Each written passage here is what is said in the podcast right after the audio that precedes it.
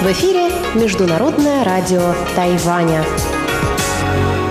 Здравствуйте, дорогие друзья! Вы слушаете Международное радио Тайваня в студии у микрофона Чечена Кулар. Сегодня 1 июня, День защиты детей, с чем я всех нас поздравляю. И в ближайшее время я предлагаю вам послушать выпуск главных новостей и тематические передачи. Передачу Анны Бабковой «Вкусные истории», мою передачу «Сделано на Тайване», передачу Ивана Юмина «Хит-парад» и повтор передачи Лили У «Учим китайский». Оставайтесь с нами.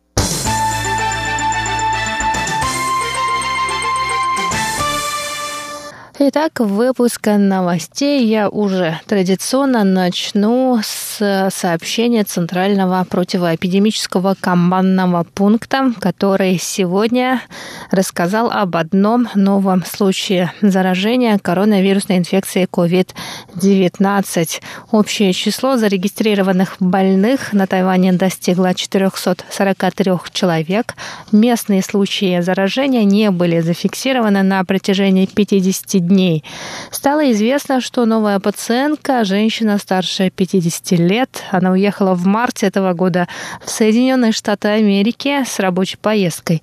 18 мая у нее появились симптомы заболевания, а 31 мая она по прибытии на Тайвань сообщила противоэпидемической службе о своем состоянии.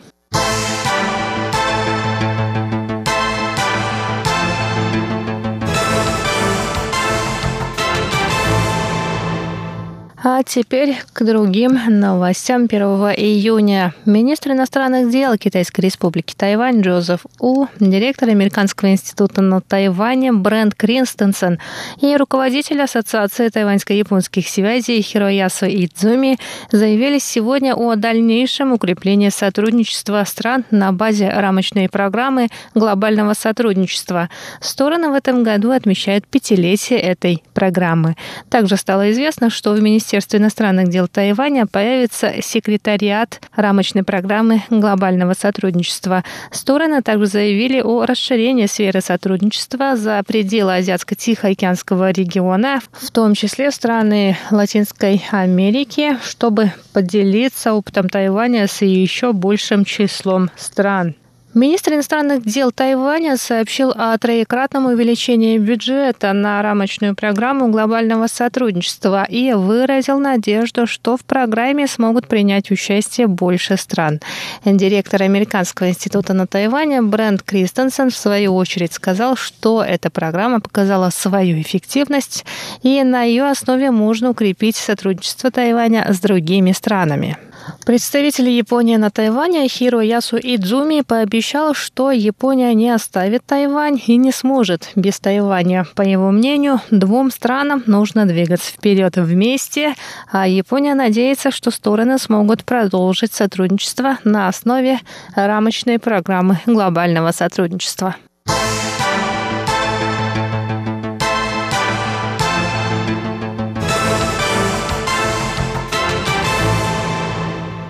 Пресс-секретарь Центрального противоэпидемического командного пункта Джоан Женисян сообщил сегодня, что Тайвань ослабит карантинные меры по отношению к туристам, учитывая ситуацию в стране, откуда они прибыли. В том числе будут учтены число подтвержденных за последние две недели случаев, число прошедших тестирования, а также прозрачность статистики в той или иной стране.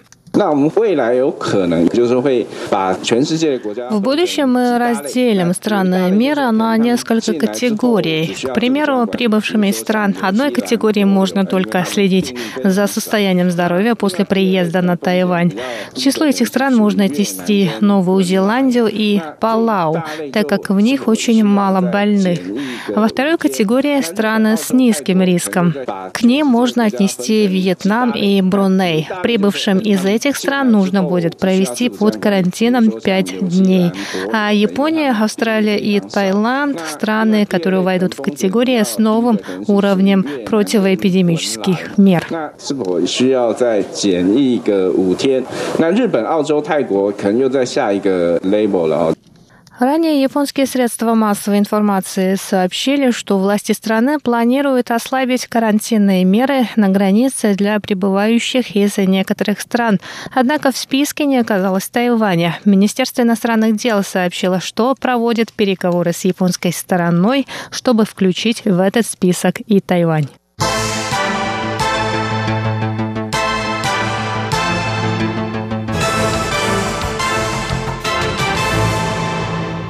Голосование за отставку мэра Гаусюна Хань Го Юя пройдет 6 июня. Сообщение о голосовании появилось на сайте Центральной избирательной комиссии.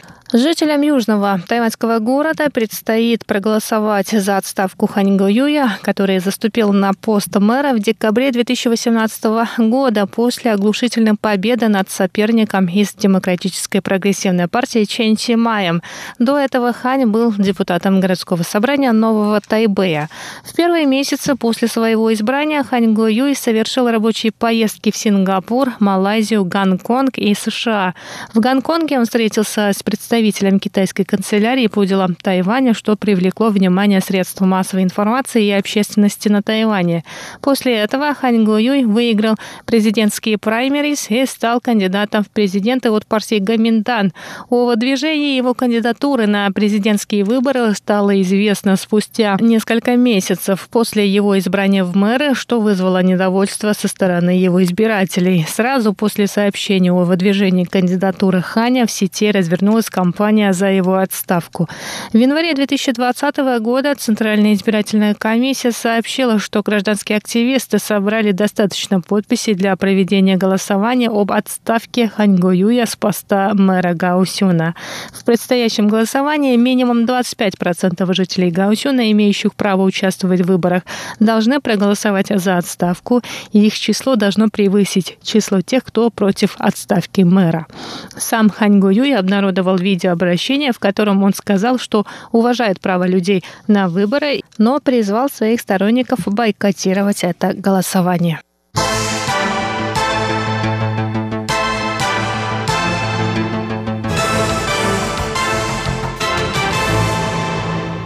Государственный исследовательский институт здравоохранения сообщил сегодня, 1 июня, о подписании соглашения по передаче технологии производства экспресс-тестов для выявления коронавирусной инфекции COVID-19 за 15 минут.